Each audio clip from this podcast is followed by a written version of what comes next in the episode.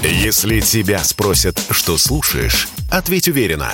Радио «Комсомольская правда». Ведь Радио КП – это самые оперативные и проверенные новости. Темы дня. Посмотрим а, информационные ленты. Э, еще раз скажем, что события, связанные, э, точнее, переговоры переговоры пока не начинаются. А, вот, по сведениям источников, идут э, подготовка пока идет, но наш МИД официально ничего пока не говорит. Последние данные были с тем, что делегации движутся, говорил наш МИД. Член Конституционной комиссии Беларуси Юрий Воскресенский с нами сейчас как раз на связи. Юрий, здравствуйте. Добрый вечер. А, у вас есть какая-то последняя информация? Правильно понимаю, что на пункте пропуска, прям буквально вот на границе, где КПП, между ними там вот эта нейтральная какая-то да. 100-метровая полоса, да? да? На нейтральной полосе, но переговоры еще не начались. То ли украинская сторона тянет время, то ли обеспечивают необходимую безопасность участникам переговоров. Как там сейчас э, погода э, вот в Гомельской области на, на юге, тем более вечер уже, ночь, как, это может выглядеть? Там какие-то условия, Пог... может Ага. Нет, погода хорошая, 1-2 градуса тепла. ну, тоже Ветер спокойный. Долго не постоишь в таких условиях тоже. То, то есть погода подстегивает в каком-то смысле. Ну, я предполагаю, что это не будет на улице, а будет какая-то как минимум палатка. А, ну может быть. А с э, Беларуси сегодня и президент Беларуси на Лукашенко говорил, что всячески все протокольные вопросы, все безопасность, все берут на себя. А с вашей стороны там вот получается на ходу приходилось все делать, да, потому что же сначала вот это старинное, прекрасное, я там был в усадьбе Паскевичей, планировалось, э, почему-то Киев отказался, значит, и все резко на ходу пришлось э, туда границы вести, да, как-то, может, средств связи, там освещение, что-то.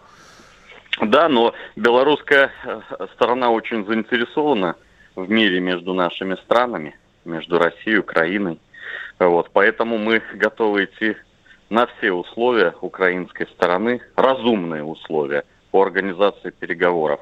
И э, используем и всему миру показываем, что используем этот шанс на мирное разрешение конфликта. А вы можете э, информацией поделиться, как, какие с их стороны были там требования, предложения, может быть, вот в организационном э, характере? Вчера группа депутатов украинских, которую представляет внефракционный депутат Евгений Шевченко, вышли на меня с просьбой срочно, как они сказали, жизненно необходимой организации звонка с президентом Беларуси. Я доложил эту информацию президенту, после чего Шевченко переговорил с президентом Лукашенко. Разговор был около часа. Это было поздно вечером. Украинская сторона просила президента Беларуси как опытного переговорщика, искусного и, скажем так, авторитетного политика, все-таки у власти он находится 28 лет и видел даже таких грандов, как Саддам, Каддафи, да, и других, так сказать, видных политиков, Фидель Кастро. Вот. Поэтому с учетом его, так сказать, политической тяжеловесности, украинские политики э, попросили поговорить с Зеленским. Украинские политики попросили э, поговорить с Зеленским. Э, президент, недолго думая, во имя мира и сохранения независимости и суверенитета Украины, о чем намекал спикер Госдумы Володин в своей статье или в своем посту в Телеграме, он согласился принять это предложение. Предварительно разговор перенесли на утро сегодняшнее, на 9 утра. Видимо, президент Зеленский советовался с кем-то из западных партнеров. Но я могу только предполагать. Значит, э, в 9 утра президентский отказал, э, Зеленский отказался разговаривать. И э, продолжались еще некоторое время переговоры, и уже около 15 часов московского времени, сейчас, секундочку, там какой-то вызов, да, идет? Ага. Прошу прощения. Значит, около 15 часов московского времени президент Лукашенко, Зеленский подошел к телефону, но даже тут, в этой ситуации, он сказал, я сам первый не позвоню, я очень гордый. И президент Лукашенко набрал Владимира Александровича Юрий, оставайтесь, пожалуйста, на связи. Огромная к вам просьба. Буквально через несколько минут мы продолжим на самом интересном о предстоящих переговорах. Юрий Воскресенский с нами, член Конституционной комиссии Республики Беларусь. Если тебя спросят, что слушаешь, ответь уверенно. Радио «Комсомольская правда». Ведь Радио КП – это эксклюзивы, о которых будет говорить вся страна. Темы дня. Прямой эфир радио «Комсомольская правда». Здесь Игорь Исмайлов и с нами Юрий Воскресенский, член Конституционной комиссии Республики Беларусь. Юрий, спасибо огромное, что согласились подождаться. Подождать мы остановились на том, что э, Зеленский, э, как это, да я не знаю, дипломатично сказать, в общем, э, пришлось самому президенту Лукашенко ему звонить в итоге. Да, уговаривать. да, да, причем только на третий раз он поднял трубку в так даже. 15 часов. Да, потому что первый раз вечером он отказался, в 9 часов второй раз утром он тоже отказался разговаривать, и только, э, видимо, его советники, помощники, может быть, военные уговорили, и он в 15 часов согласился поговорить. То есть, То есть еще раз, президент... Свою, так сказать, переступил гордыню. Да, президент Лукашенко Три раза. первый. Да, три раза пытались организовать этот звонок. Только на третий раз – президент Зеленский соизволил поднять трубку. Одолжение сделать. А да. э, как дальше? Почему? То есть сначала они согласились, чем их усадьба не устроила? Там же ну, удобно. Они вообще. считают, они объяснили, э, значит, э, устами советника президента Зеленского Арестовича, что мы тоже являемся стороной конфликта. Вместе с Россией мы осуществили военное, так сказать, нападение с их точки зрения на территорию Украины. Хотя президент Лукашенко сказал, что ни одного белорусского солдата не участвует в военной операции России и ни одного патрона не поставляется, ни одной единицы техники. Но, извините, не лечить русских людей, не давать им э, коридор нашему стратегическому союзнику и нашей, так сказать, защитнику, э, гаранту нашей обороноспособности мы не можем. Да, и за это мы, конечно, вот. тоже говорим спасибо и белорусскому народу, и белорусской власти. А, а то есть они перезванивали, когда, э, как вот, усадьбы не хотим, предлагайте нам дальше, или, э, или что? Вот... Э, за 10 минут вот до этого, скажем так, обозначенного российской делегацией, прибывшей в Гомель срока, вы помните, что 15.00 они обозначили крайний срок, после чего уже ситуация могла стать необратимой. Зеленский позвонил за 10 минут до этого срока, примерно в 14.50. Вот, и, значит, в результате вот разговора, порядка 15-20 минут они разговаривали с президентом, э, то есть, да, э, Лукашенко сам позвонил Зеленскому, порядка 15-20 минут Э, значит, они разговаривали. Просто поступил сигнал, что, дескать, звоните, я готов принять трубку. Ну, вы понимаете, да? В 14.50 примерно. И, значит, они сказали это э, потом в развитии, что мы не будем, не, значит, э, исключено проведение переговоров на территории Беларуси. Мы готовы провести переговоры на нейтральной полосе. И требования начали выдвигать относительно того, что, значит, э, оружие не должно э, белорусское применяться или что-то, что-то вот какие-то приходили. Да, значит, но на время, э, пока мы не приедем и пока не проведем переговоры, не, не должно с белорусской земли, с белорусской территории ничего не применяться, ни ракеты, ни взлетать вертолеты, самолеты, на что президент Лукашенко согласился, потому что, как вы сами понимаете, надо использовать все методы, чтобы остановить бойню и кровопролитие. Потому что то, что происходит, это ужасно, когда славяне воюют со славянами. Э, да, но и вот э, вы упомянули, что Лукашенко довольно опытный переговорщик, и здесь вспоминаются предыдущие минские встречи, когда организовывали это в центре Минска. Президент тогда присутствовал. Э, здесь сейчас он будет, и как, как были какие-то предложения, чтобы, может быть, как-то вот он находился как, как посредник или как, как переговорщик, как третье лицо, как наблюдатель от, от белорусской делегации кто-то будет там? Встречать, может быть, потому что Лукашенко... Значит, ага. Э, местная власть будет встречать, э, помогать, но ни в коем случае не участвовать в переговорах. В переговорах участвуют э, обе стороны, как и тогда, в результате тех минских соглашений, президент Лукашенко говорил, что я готов подавать чай, кофе, делать все, что вы да. хотите. Да.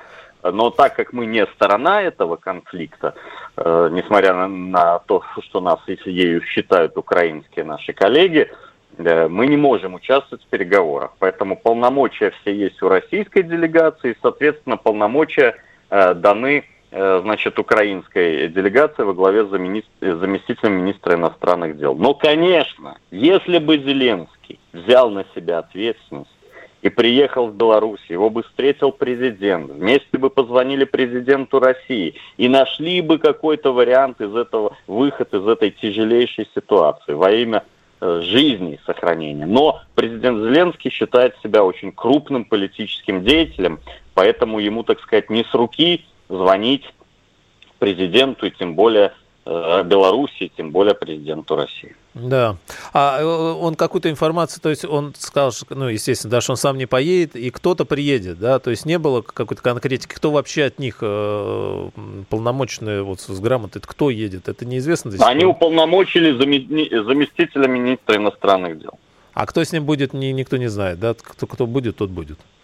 Да, ну какие-то там еще, по-моему, три человека с администрации президента, представители военного кабинета. Ага. Э, скажем так, ноунеймы, ярких фигур, известных э, на нашей э, территории медийной, там не будет.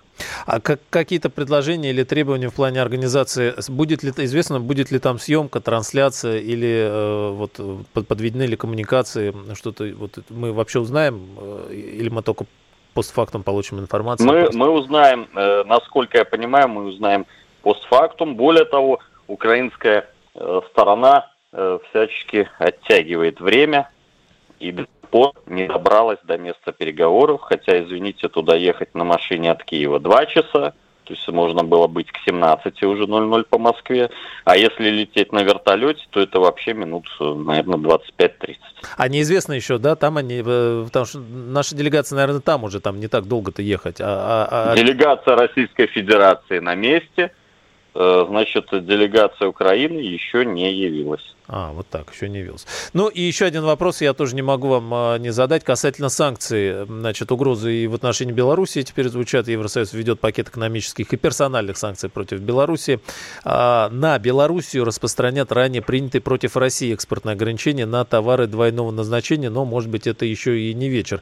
А, как, э, как реагируют в республике на это, насколько готовы? И, ну, правда, надо сказать, что Беларусь не первый день под санкциями живет, но такие санкции э, которые сейчас вводятся, в общем, заставляют так, мягко говоря, да, отреагировать? Действительно, санкции, которые вводятся в отношении э, России и намекают, что эти же санкции будут введены, даже не намекают, а прямым текстом говорят, против Республики Беларусь беспрецедентны. Таких санкций не было никогда в истории Евросоюза.